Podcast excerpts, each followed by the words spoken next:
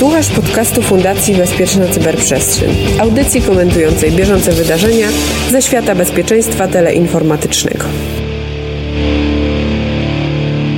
Halo, halo, tu mówi Warszawa w podcaście Fundacji Bezpieczna Cyberprzestrzeń, CyberCyber. Cyber. Um, nie wiem, czy zrobiłem ten wstęp tak dobrze jak nasz kolega Cyprian, który jest właśnie na urlopie, więc e, nie, nie będzie go dzisiaj, ale e, w naszym podcaście procesowym, ale jednak trochę technicznym. Robimy taki miks dzisiaj. Gościmy Maćka Pyznara. Dzień dobry. Konrada Zwońskiego. Dzień dobry, i cześć. Piotra Kępskiego. Cześć i czołem. Tak, więc e, dzisiejszy podcast chcieliśmy poświęcić monitorowaniu e, zagrożeń, a raczej odpowiedzi na pytania odnośnie e, systemów typu, systemów typu SIEM. Ponieważ zacząłem się ostatnio zastanawiać tak naprawdę, prowokacyjnie trochę, ponieważ z moich obserwacji wynika, że e, wdrożenie, utrzymanie i optymalizowanie monitorowania cyberbezpieczeństwa, te wysiłki są na, na tyle duże, tyle skomplikowane i zasobożerne, że tak powiem, um, że przesłaniają um, trochę korzyści, które w, w wielu przypadkach, z naszego doświadczenia, są mocno odłożone w czasie. Podłączanie źródeł, optymalizacja reguł korelacyjnych, w ogóle wytypowanie, co powinno być monitorowane i w jaki sposób um, powinniśmy tego naszego SIEMA zaprogramować. Już nie mówiąc o, o przeszkoleniu pracowników, to to zajmuje sporo czasu. Nawet y, miesiące to, to raz, a nawet y, często lata. Wkładamy w to dużo wysiłku, żeby monitorować to tak skutecznie jak na wzór właśnie monitoringu fizycznego albo monitoringu dostępności, a gdzieś tam bokiem e, nie widzimy tych prawdziwych zagrożeń, bo tak, tak bardzo skupiamy się na tym pełnym krajobrazie. Takie moje przemyślenie e, z punktu widzenia de facto orędownika tych systemów. Dobra, Kamil, to tak. E, mimo, że powiedziałeś, że, że jesteś orędownikiem, to jakbyś uległ e, jednak reklamie pewnych produktów, które, które mówią, że wszystko mogą, tak? I, i wszystko robią. I, I, to wydaje mi się jest chyba mm, to, co to, co na, naszych klientów jakby dotyka i pewnie nas samych tak samo, tak, że, że po, krótko mówiąc, po co się z tym męczyć, bo, bo rzeczywiście trzeba powiedzieć, że, że system SIEM, czyli taki system, który e, gromadzi informacje i zarządza zdarzeniami, potrafi jakby korelować zdarzenia w sieci naszej dotyczące bezpieczeństwa, e, no wymaga po prostu do skutecznej pracy no, dużo pracy, tak, żeby w to włożyć. No i pojawiają się alternatywne rozwiązania pod tytułem, a po co to robić, skoro mój produkt jakby to wszystko potrafi skorelować i co więcej robi to albo na końcówce te EDR, czyli jakby przenosi to do, do końcówki, albo nie wiem, na firewallu już coś potrafi zrobić, albo jakiś IDS, albo IPS i tak dalej, i tak dalej. A, a prawda jest taka, że właściwie wszystkie te systemy potrafią wykryć tylko to, co, co wiemy, że mają wykryć, tak? Jeżeli nie wiemy, co mamy wykryć, no to trudno to, to zrobić. I tutaj moim zdaniem trudno się obejść bez właśnie człowieka, bo, bo chyba AI czy jakiekolwiek inne buzzwordy, które się pojawiają w tym kontekście, no, no niestety nie potrafią tego zrobić. I, I wydaje mi się, że ten system jest po prostu nieodzowny i, bez względu na to, czy wykorzystamy systemu SIEM, w którym jakby dokonujemy kolekcji po pierwsze logów i po drugie ich korelacji, czy jakikolwiek inny system, to i tak będzie musiało to zostać jakby stunowane, czyli wystrojone i, i dostosowane do naszej organizacji, bo inaczej to, to nic się właściwie z tym dalej nie, nie stanie, poza tym, że będziemy mieli setki alertów i, i będziemy musieli coś z nimi zrobić i jako, jako proces chyba je włączyć. Ale widzę, że Konrad już chce coś powiedzieć, więc e, ten, nie? na razie zamilknę. Sobie zapisałem też parę punktów, więc, więc będziemy się dzisiaj, widzę, pięknie kłócić. Oczywiście, ja również mam kilka punktów. Przede wszystkim zapisałem te punkty Kamila, które są przeciwko, jakby w cudzysłowie oczywiście, przeciwko SIEM, tak? czyli podłączanie źródeł, optymalizacja reguł, e, decyzja o tym, co powinno być monitorowane, no i oczywiście szkolenie pracowników. No i niestety wszystkie te punkty dotyczą również EDR-ów i XDR-ów i jakich tamkolwiek innych erów, które chcielibyśmy użyć w naszej organizacji.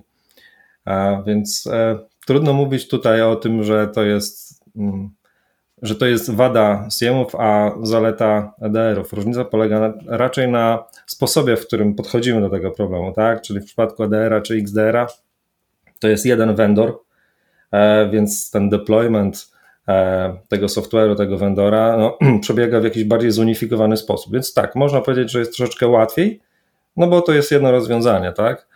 Um, jeśli chodzi o optymalizację źródeł, no to to będzie się różniło w zależności od produktów.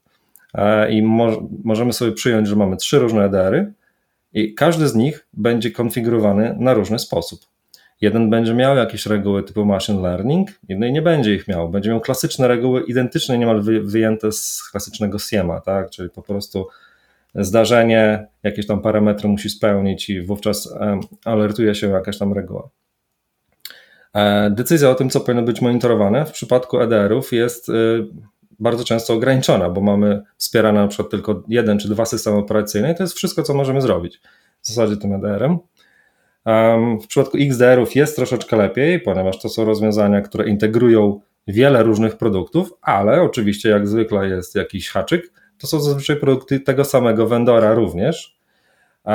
No i wówczas możemy oczywiście agregować zdarzenia z większej liczby urządzeń, tak, jakichś tam urządzeń sieciowych i tak dalej, no ale idziemy w takim kierunku trochę vendor lock-inu, co akurat nie jest korzystne, bo w przypadku chęci zmiany na przykład takiego rozwiązania okazuje się, że cały nasz dorobek do tego momentu, czyli ta rekonfiguracja, szkolenia użytkowników i tak dalej, w zasadzie może nie mieć przeniesienia na to kolejne rozwiązanie, które sobie wybierzemy i cały ten proces trzeba będzie zacząć od nowa.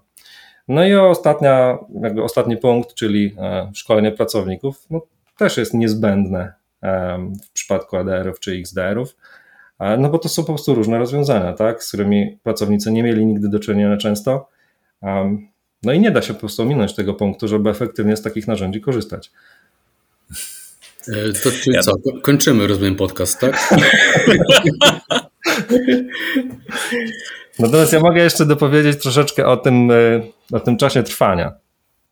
E, bo z mojego doświadczenia wynika, że jakby czas wdrożenia SIEMA nie tyle wynika z tego, że SIEM jest trudny do wdrażania, co raczej wynika z bezwładności organizacji i raczej i z procesów, które w tej organizacji zachodzą. I Mm, myślę, że rzeczywiście w przypadku ADR-ów czy XDR-ów ten proces będzie troszeczkę krótszy, e, właśnie dlatego, że to jest jeden produkt, który można jakoś tam globalnie dystrybuować e, w organizacji. Natomiast w przypadku SIEM-ów e, dotykamy już zagadnień typu kto odpowiada za jaką cząstkę infrastruktury, jaki to jest zespół, jaka to jest konkretnie wręcz osoba. I dochodzi do takich sytuacji, że generalnie IT często jest niechętne zmianom, bo nagle administrator jest oderwany od swojej codziennej pracy tylko dlatego, że zespół cyberbezpieczeństwa prosi o to, żeby e, zbierać z jakiegoś urządzenia dodatkowe metryki, to jest dla nich dodatkowe obciążenie, dodatkowa praca, więc e, generalnie są niechętni takim zmianom, zresztą ogólnie ludzie są niechętni zmianom, ale w przypadku tego, jeśli trzeba coś rzeczywiście wykonać samodzielnie, no to jest to szczególnie widoczne. Więc to jest jedna rzecz. E, no i tych produktów i rozwiązań jest dużo, które trzeba zintegrować, więc musimy również jakby zarządzać grupą ludzi, e, która szczególnego interesu w wykonaniu konkretnej pracy nie ma, robi to dla kogoś innego.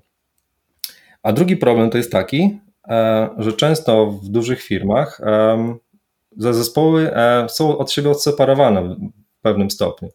Czyli na przykład zespół cyberbezpieczeństwa, E, analitycy SOC, czy pierwsza, druga, trzecia linia, nieważne, nie mają w zasadzie żadnego wpływu na infrastrukturę, e, którą monitorują.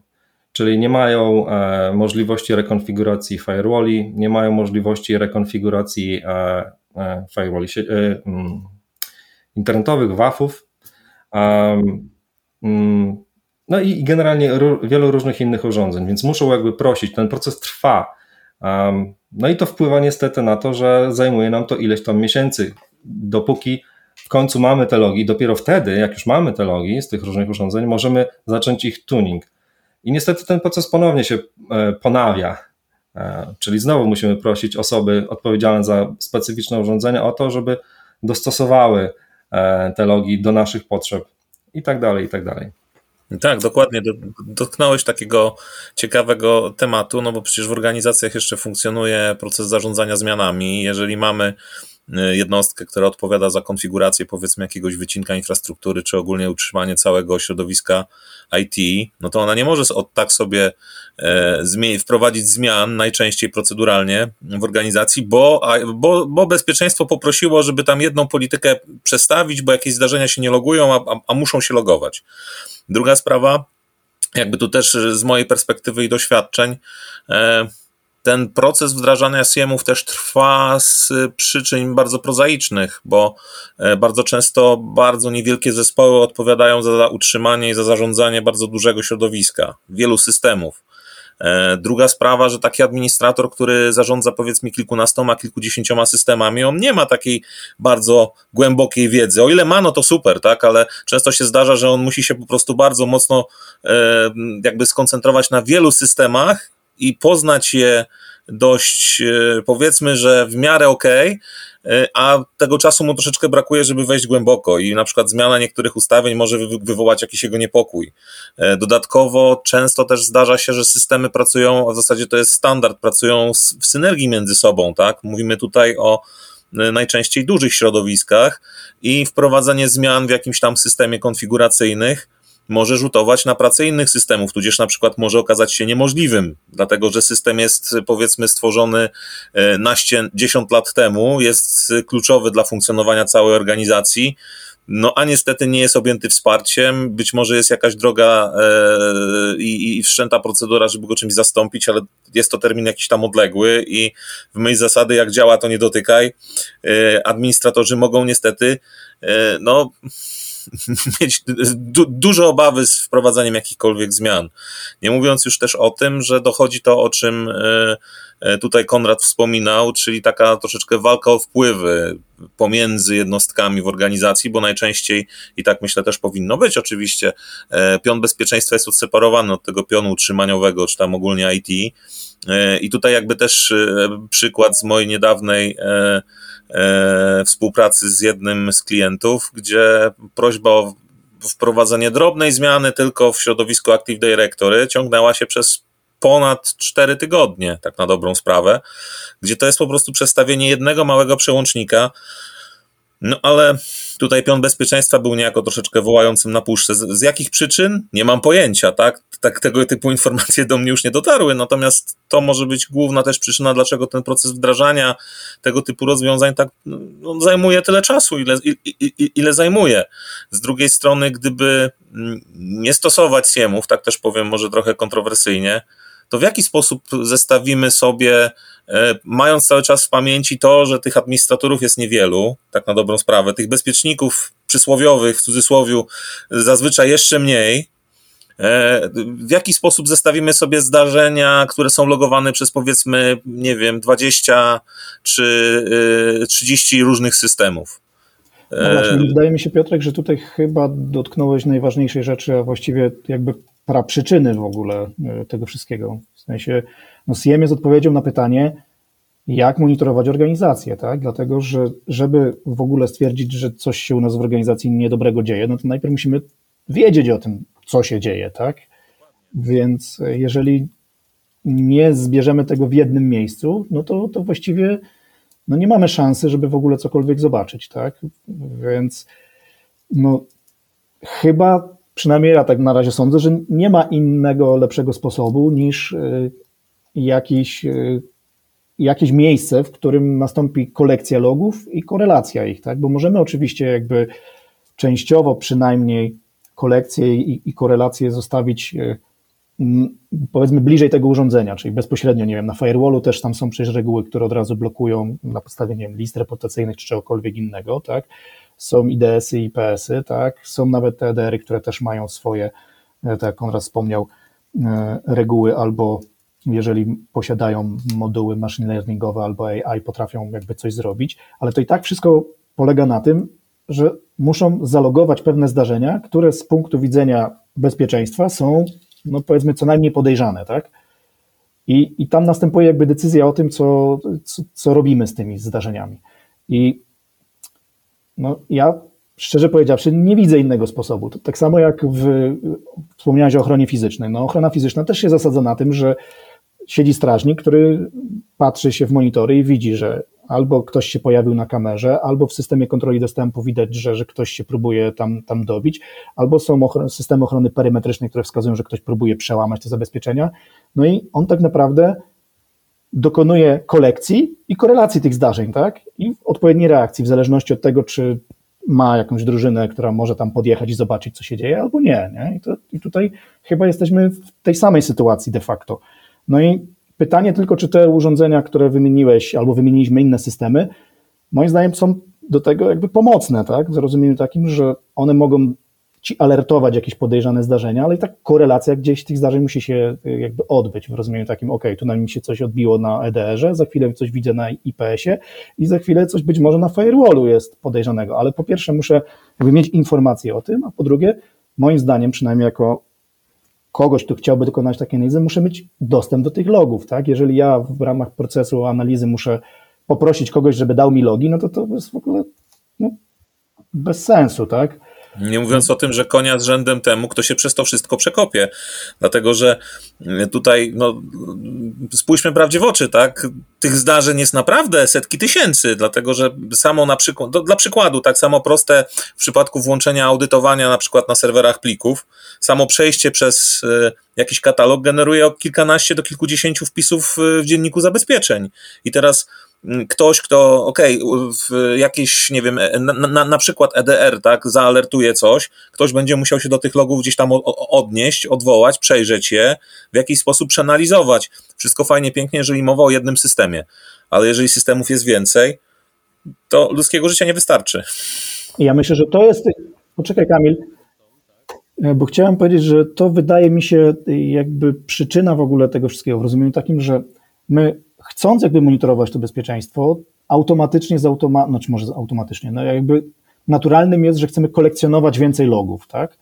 A to oznacza, że ich się robi naprawdę bardzo dużo i, i po prostu przestajemy wydolnościowo, czy wydajnościowo właściwie, móc je przerabiać jakoś sensownie, więc, więc dlatego tak dużo pracy niestety należy włożyć w to, żeby, żeby ten CM zaczął nas informować o tym, co byśmy chcieli albo co uważamy za ważne, bo no bo po prostu no, inaczej się chyba nie da, no chyba, że Konrad ma jakieś inne zdanie, ale to może Kamil jeszcze. Ja tak tylko, mm, bo ja chciałbym w, trochę wejść w buty takiego decydenta, tak, odnośnie jakim kierunku e, organizacja powinna pójść.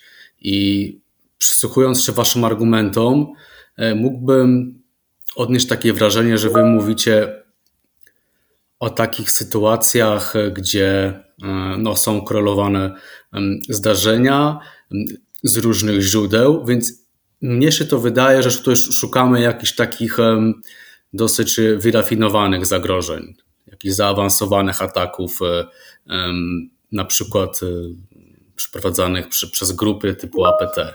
I taki CEO, tak, czy, czy prezes zarządu może mieć wątpliwości, tak, czy ta organizacja, tak naprawdę nasza organizacja powinna gdzieś tak, gdzieś tam monitorować e, tego typu zdarzenia, a nie skupić się bardziej już na tych systemach, e, które mamy i jakby jak najbardziej z nich tutaj skorzystać i w ten sposób monitorować to cyberbezpieczeństwo. Wiesz tak? co, Kamil, i tak nie, dlatego że e, znaczy dam Ci przykład.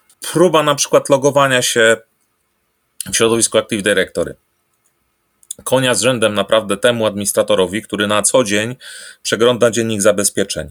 Naprawdę konia z rzędem, dlatego że on zazwyczaj koncentruje się na sprawach związanych z, z bieżącym utrzymaniem tego systemu, na ewentualnie jakimś tam zakładaniu użytkowników, y, zmian ustawień kont, członkostwa grup i tak dalej.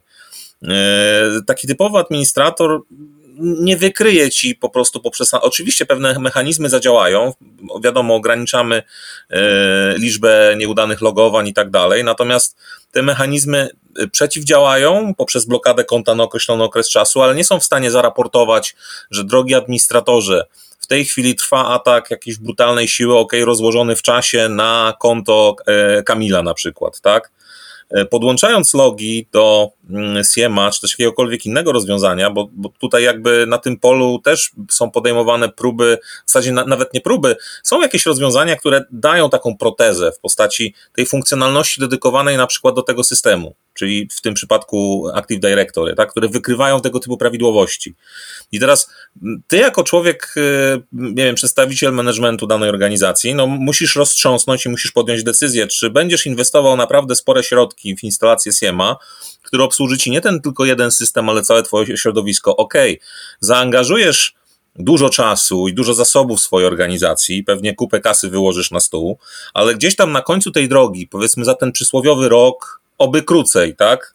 E, no, będziesz w stanie coś wykryć, bo ten czas, ten okres wdrażania, dostrajania, to też jest e, trochę pokłosie tej mnogości systemów i też znajomości środowiska przez adminów. Z drugiej strony pracownik bezpieczeństwa, on, on ma z, nawet zdefi, kiedy zdefiniuje już reguły korelacyjne, e, to też Kamil oczywiście doskonale o tym wiesz, e, masę czasu potrzeba na dostrojenie tych reguł, dlatego że ten człowiek, który jest na pierwszej, drugiej, trzeciej linii, na pierwszej linii soka, on nie jest w stanie stwierdzić, czy ta reguła nie jest false pozytywem. Najczęściej, jeżeli to nie jest absolutnie oczywisty przypadek, pytanie leci do drugiej linii, czy tam do nawet do administratorów do utrzymania. Słuchajcie, a mm, y, ta y, prawidłowość, która została wychwycona przez CM, to to jest normalne działanie użytkowników, czy to jest czasem faktycznie, nie wiem, to się zdarza w waszym środowisku, tak ma być, no bo nam to sugeruje, że to jest zdarzenie podejrzane, tak na dobrą sprawę, że to jest być może incydent, jeszcze nie jesteśmy pewni, nie wiemy, ale jest to zdarzenie na pewno podejrzane, podejrzane i weryfikujemy. I teraz taki administrator też no, nie lubi tego, to dodatkowa praca dla niego jest oczywiście. Musi sobie z, z, wygospodarować czas na zerknięcie w, w, w, te rzeczone logi, przejrzenie tego, a bardzo też często sam nie do końca jest przepewien, czy to tak w zasadzie ten system funkcjonuje, czy on nie funkcjonuje. To nam strasznie zabiera dużo czasu, bo potem, kiedy już dostroimy te reguły, no jest lepiej, tak? Możemy wykrywać, powiedzmy, że skutecznie, tak? No oczywiście tutaj to jest ciągły proces, tak, doskonalenia e, i, i, i, strojenia tego typu systemów. Natomiast to też jest, myślę, główna, jedna z głównych przyczyn, dla których to tak długo trwa. Mi się wydaje, że taki CTO wcale nie musi się zastanawiać, czy może paść ofiarą ataku APT, a, bo nie potrzeba w ogóle ataku APT, żeby stracić, nie wiem, swoją firmę na przykład. Tak, to może być e, przeciętny cyberprzestępca, któremu uda się przełamać zabezpieczenia w bardzo trywialnej postaci e, załącznika z ransomwarem na przykład, tak? który może mu zaszyfrować w zasadzie całą infrastrukturę i taki CTO może stanąć przed dylematem, czy zapłacić okup i liczyć na to, że przestępca może mu łaskawie odszyfruje, co czasami się rzeczywiście zdarza, ale raczej nie liczyłbym na to, no albo na to jednak, że trzeba całą infrastrukturę budować od zera. No i akurat pytanie, czy wybrać rozwiązanie typu CM, czy EDR, czy XDR, to ja bym raczej podejmował na zasadzie, jak dużo mamy infrastrukturę, jak, jak duża to jest firma po prostu. I generalnie im większa firma, tym bardziej skłaniałbym się w kierunku CM. W przypadku małych firm nie ma co liczyć na to, że będą ludzie, którzy znają się dobrze na bezpieczeństwie i będą mieli czas i zasoby na to, żeby rzeczywiście porządnie takie rozwiązanie wdrożyć. Um, I wydaje mi się, że ponieważ generalnie jednak głównym wektorem ataku są stacje końcowe, um, no to tutaj EDR bardziej się sprawdzi, szczególnie w małych organizacjach. W tych dużych organizacjach sytuacja robi się troszeczkę bardziej skomplikowana i tutaj rzeczywiście bym jednak inwestował w SIEM. Oczywiście jeszcze jest kwestia definicji tego, tak, jaka to jest organizacja duża, jaka to jest mała, to jest troszeczkę płynne, bo oczywiście organizacje specjalizują się w różnych typach działalności, więc stosunkowo niewielka firma, nie wiem, dziesięcioosobowa może mieć ogromne zasoby IT, tak, dzięki tam mhm. automatyzacji i tak dalej. No to powiedzmy, że przekonaliście mnie jako prezesa, że może jednak ten SIEM to jest um, dobry kierunek, ale ja nie chciałbym, żeby to się ciągnęło latami, jesteśmy gotowi podjąć takie e, ryzyko. Chciałbym jak najbardziej ten proces zoptymalizować, e, już sam proces wdrożenia i uniknąć e, takich standardowych problemów. I chciałbym może zapytać Maćka, który no często jakby stoi na czele tego typu projektów. Jak to zrobić, by no, w miarę gładko przejść przez ten proces? Jakie są najważniejsze właściwie tutaj założenia? Kamil, ty mnie zawsze wystawisz po prostu. Wiesz co, ja wiesz, że nie potrafię kłamać i jeżeli ktoś myśli, że, że mu się to uda zrobić szybko i bezboleśnie, to ja mu powiem, że to jest niemożliwe. Nie? To jest tak samo jak, nie wiem, z jakimiś operacjami na sercu. Ja bym chciał ją mieć zrobioną krótko, szybko i dobrze, nie? no to mówisz, sorry, ale to musi pan przejść do, do innego chirurga chyba, no. No dobra, ale można na przykład sobie ten czas skrócić, e, mając jakąś metodykę, nie wiem, typowania, tak, tych ataków, czy tych e, reguł korelacyjnych, więc o tym nie, tak, tak, tak, tak, tak, to wiesz co, Przede wszystkim to, to, co zawsze podkreślam, jeżeli spotykam się z kimkolwiek, kto, kto chciałby zrobić soka, tak, tak, bo to jest takie teraz modne, zresztą ustawa gdzie gdzieś tam wspomina o tym, że wszyscy powinni mieć soki, to, to ja mówię, bez waszego wsparcia i we ciężkiej waszej pracy to się po prostu nie uda, tak, bo to nie jest tak, że, że przyjeżdża koncert czy ktokolwiek inny na białym koniu, zsiada i, i instaluje coś i to za chwilę wszystko działa i wy nic nie musicie robić, tak, bo od tego są jakby vendorzy, żeby opowiadać te bajki, tak? I później rzeczywiście jest tak, że ktoś kończy z kilkudziesięcioma stronami alertów i właściwie nie wie, co z nimi zrobić, tak? I, i później o nich zapomina.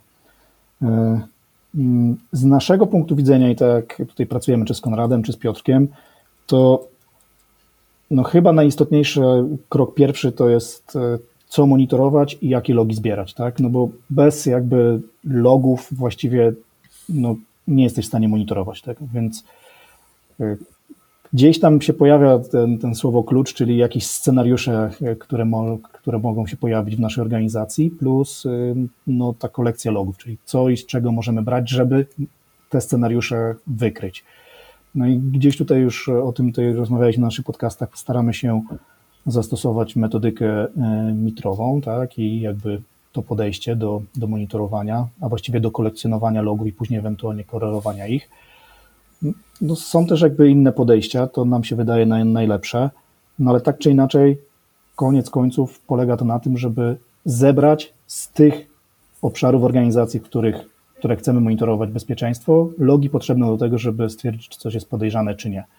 No i później następny krok, ważny, żeby zapewnić sobie współpracę tych ludzi, którzy są odpowiedzialni za te obszary, to o czym mówił Piotrek i, i, i Konrad. Tak? Jeżeli no nie będziemy mieli logów z danego obszaru, bo IT powie, że ale oni tego nigdy nie logowali i nie będą logować, no to, no to jesteśmy, że tak powiem, w czarnej otchłani, e, zwanej na cztery litery i, i no i koniec. No i właściwie możemy powiedzieć, że monitorujemy, ale nie monitorujemy, tak? Czyli sami siebie e, oszukujemy. I wydaje mi się, że to chyba są najważniejsze rzeczy. No i druga, a właściwie trzecia, to co zawsze mówię na początku, no to oznacza no niestety ciężką pracę, tak? Tego się nie da zrobić tak, że przyjdziemy, wyciągniemy z pudełek, podłączymy i, i to będzie działać. I to są tylko hasła reklamowe, tak?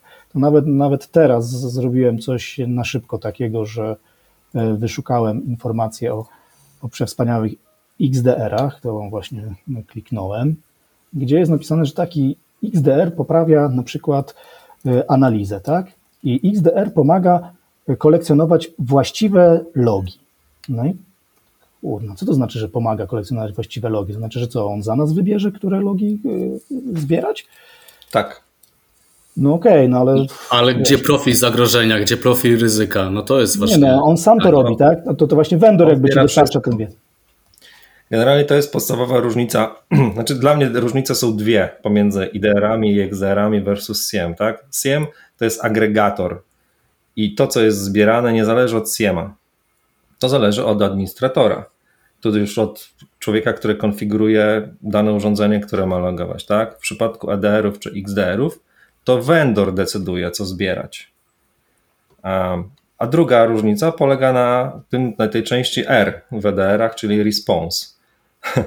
czyli urządzenia EDR mają jakieś tam możliwości odpowiedzi na jakieś tam zdarzenie, niekoniecznie incydent, jakieś tam zdarzenie. I te odpowiedzi zazwyczaj sprowadzają się do zabicia podejrzanego procesu, e, pobrania danego pliku do analizy, czy po prostu odcięcia nawet stacji od sieci. I to są takie podstawowe trzy akcje. Jest ich więcej, ale to są najważniejsze jakby akcje, które można podjąć na samym początku, przynajmniej jak się pojawi jakieś zdarzenie. Natomiast wracając do tego, co, co jest najważniejsze we wdrożeniu SIEM, to moim zdaniem jest to jednak współpraca pomiędzy zespołami. Tak, zdecydowanie.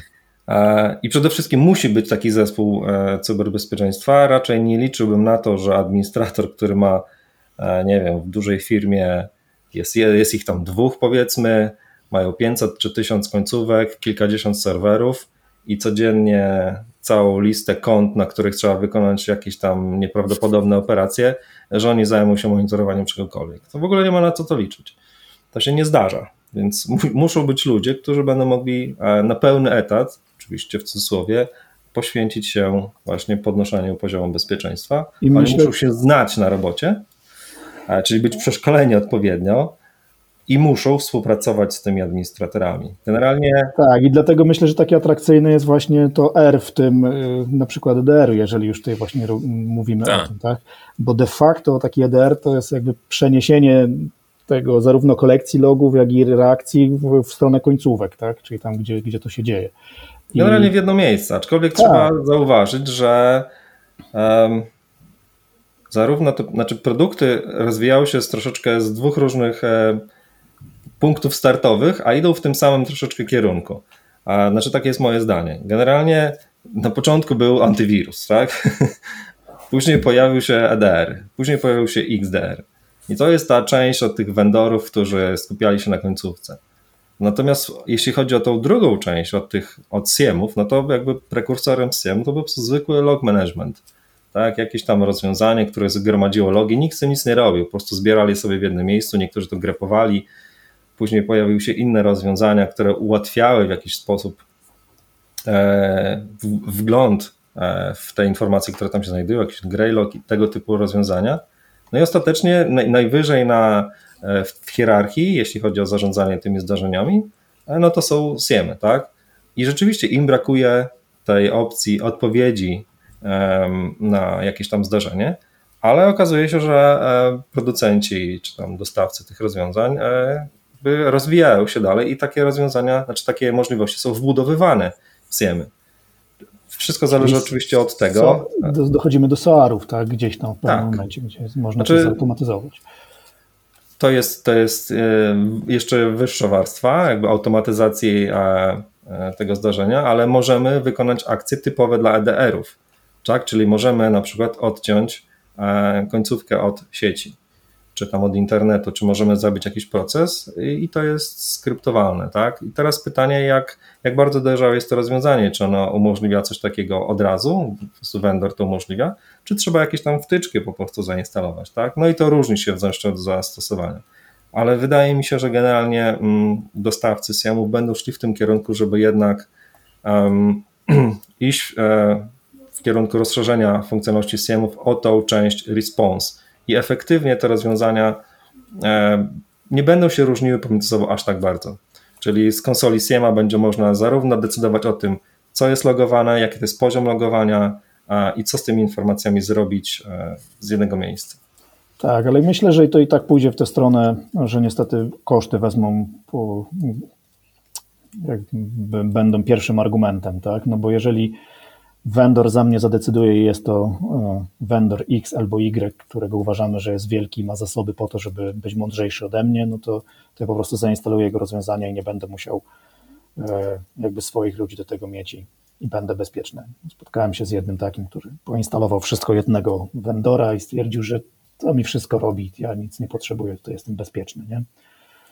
No właściwie jesteś bez, bez, bezbronny tak, na, na taką argumentację, tak? no, bo, no, no bo musiałoby się dopiero coś wydarzyć, żeby, żeby potwierdzić jakby niezasadność takiego podejścia, tak? no ale tutaj tych dowodów możesz nawet nie znaleźć, no bo, no bo po prostu ich nie będzie.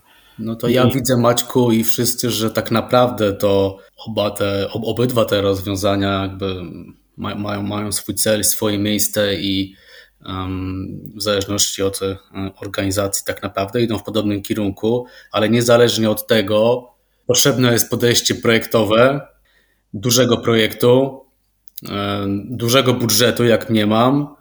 O to się chyba prezes powinien martwić, tak? Wydaje mi się, że to te dwie kwestie. Wiesz co, praktyka jest taka, że bez względu na to, czy wybierzemy SIEM, czy, czy inne rozwiązania, no to jeżeli chcemy pokryć większą część naszej organizacji albo gdzieś tam sobie zapewnić e, spokój, no to i tak to będzie kosztować, tak? To, to, to nie jest tak, że, że można to zrobić e, zupełnie tanio, bo zupełnie tanio to, to tylko i wyłącznie można to zrobić, jeżeli się ma naprawdę małą organizację. W rozumieniu takim, im się więcej robi tych urządzeń, no to niestety koszty tej licencji tak samo rosną. I tutaj chyba jakby nie da się od tego odejść, dlatego że każdy z tych vendorów po prostu chce zarobić, tak? I, i, i na tym jakby polega cały ten model. Czy to zrobimy w chmurze, czy gdziekolwiek indziej, no to i tak to będą, gdzieś będą musiały być te logi kolekcjonowane i korelowane, tak? I to mhm. właściwie I nie trzeba ma. za to zapłacić. Tak, i trzeba Dokładnie. za to zapłacić bez, bez względu na to, czy, czy robisz to w takiej wersji, czy w takiej wersji. Ja myślę o tym w kontekście takim, że tak jak teraz patrzę na, na kilku klientów, które obsługujemy, że, że być może sam proces obsługi powinien się zmienić, tak? Albo jakby podejścia do tego, bo jeżeli chcemy wykorzystać na przykład to R z tych EDR-ów, to, to, to jak najbardziej wykorzystujmy to, tylko że teraz alerty i tak muszą być gdzieś komuś przedstawiane, żeby właśnie tak jak Konrad mówił, nie był to ten administrator, który po prostu nie ma czasu, żeby siedzieć nad tymi alertami, które się tak pojawiają. Ale jeżeli pojawiają się te alerty na przykład w zespole cyberbezpieczeństwa, to ten zespół cyberbezpieczeństwa musi mieć uprawnienia do tego, żeby zajrzeć w logi, tak?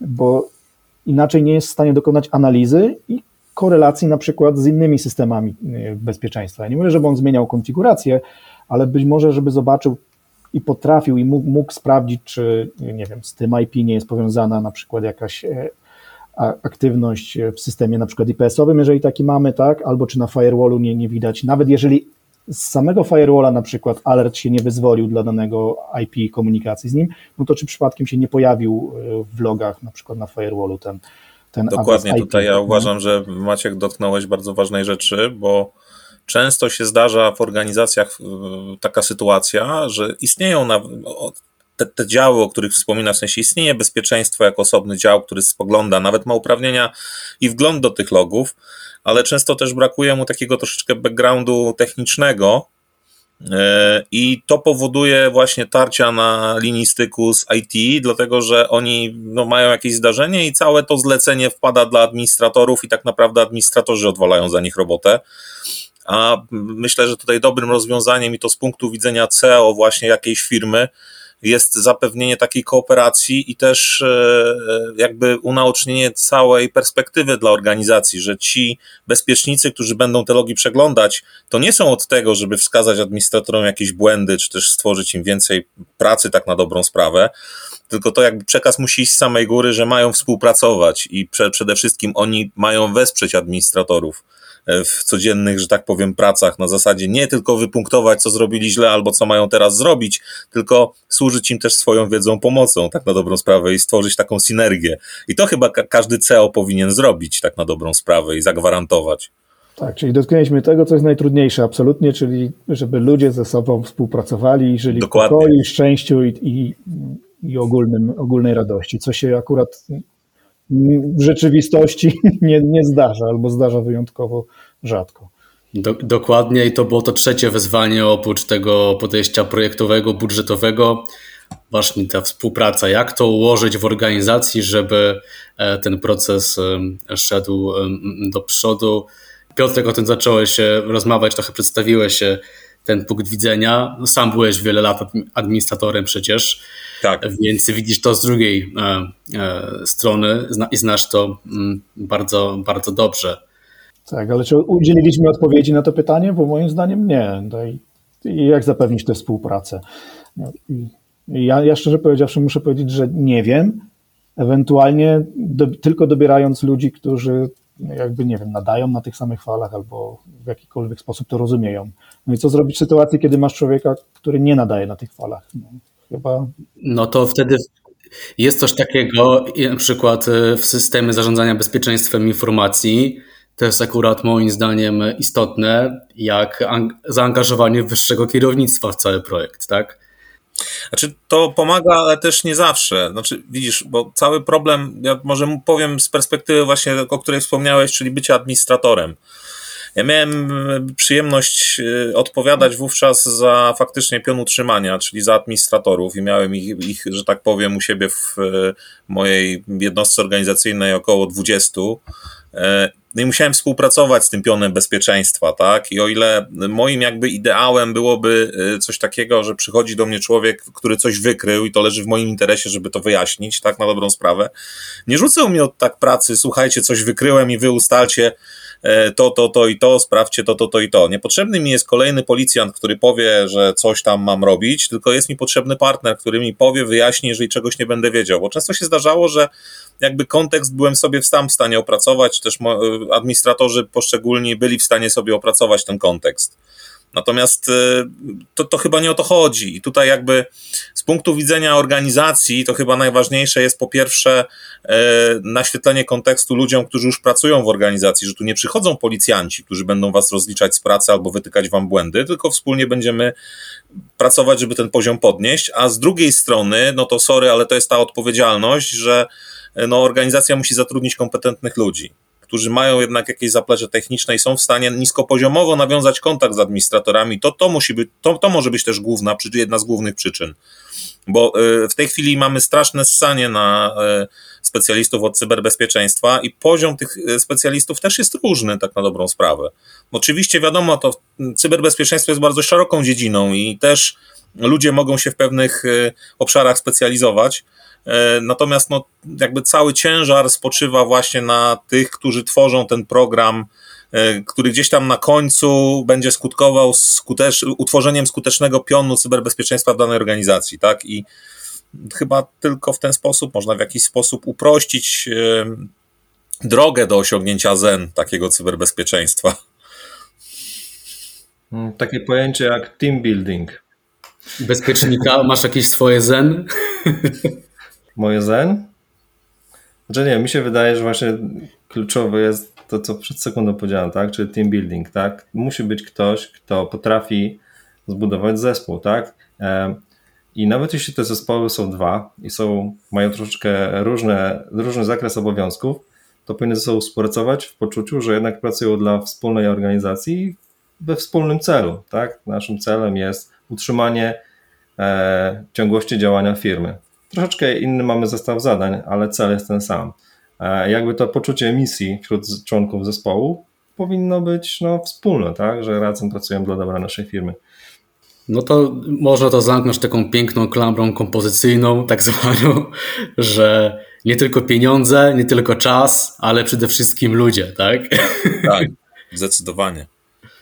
Nie no, bądźmy szczerzy, no przede wszystkim ludzie, tak? No to ja jeszcze nie widziałem żadnej organizacji, w której jeżeli nie pracują ludzie, e, którzy są jakoś zaangażowani i, i, i chce im się przede wszystkim, żeby cokolwiek z tego wyszło, tak? I, i to, to nie ma znaczenia, ile systemów tam umieścisz, za jakie ciężkie miliony. Te systemy nie będą pracować dobrze, jeżeli za nimi nie będą stali ludzie, którym się po prostu chce, tak? I, i, i to wszystko. I, I doświadczenie jest takie, że nieważne ile chcesz na to wydać, tak, wydaj na, na ludzi, tak. Ja wiem, że to jest strasznie trudne, żeby ich później utrzymać, bo no, bez tego zespołu się po prostu nie da. Na ten zespół niestety się czasami zdarza, że, że ktoś odchodzi, ktoś przychodzi, albo mm, nie wiem, zdarzają się rzeczy w firmie, które się tym ludziom nie podobają, bo jakby są sprzeczne z tymi, co, co chcą robić. No i to jest, ta, to jest ta ciężka praca, którą trzeba wykonać, tak, nie tylko i wyłącznie kolekcja. Generalnie temat jest dosyć złożony, tak, jest wielopłaszczyznowy. No dobrze, nie mamy niestety więcej czasu. Na dziś to musi być um, wszystko. Myślę, że jeszcze wrócimy do tego złożonego e, tematu, um, bo wszystkie wątki trochę roz, rozkopaliśmy, ale no, gdzieś tam pewnie wnioski, pewnie wnioski już mamy. To ja zawsze, mam tak, zawsze mam taką konkluzję, że pozostawiamy je bez odpowiedzi właściwie, tak? Ale chyba trzeba uczciwie powiedzieć, że sami nie znamy odpowiedzi na te pytania, tak, żeby to wszystko poukładać i żeby gdzieś... Nie ma żadnego złotego środka, który zapewni, że wdrożenie SIEMA, czy też podniesienie poziomu bezpieczeństwa organizacji po prostu będzie łatwe, szybkie i bezproblemowe. No, no i tu postawmy kropkę. Dziękuję Konradowi, Piotrowi, Maćkowi za uczestnictwo w podcaście. Dziękujemy. Dziękujemy. Dzięki. Do zobaczenia w następnym. A z, nasz, tak, a z naszymi słuchaczami słyszymy się już za tydzień w kolejnym odcinku. Słuchajcie nas na YouTubie, Spotify i innych aplikacjach podcastowych. Wystarczy, że wpiszecie cyber, cyber albo Fundacja Bezpieczna Cyberprzestrzeń. Ja nazywam się Kamil Gapiński i dziękuję za uwagę. Cześć. Słuchasz podcastu Fundacji Bezpieczna Cyberprzestrzeń, audycji komentującej bieżące wydarzenia ze świata bezpieczeństwa teleinformatycznego.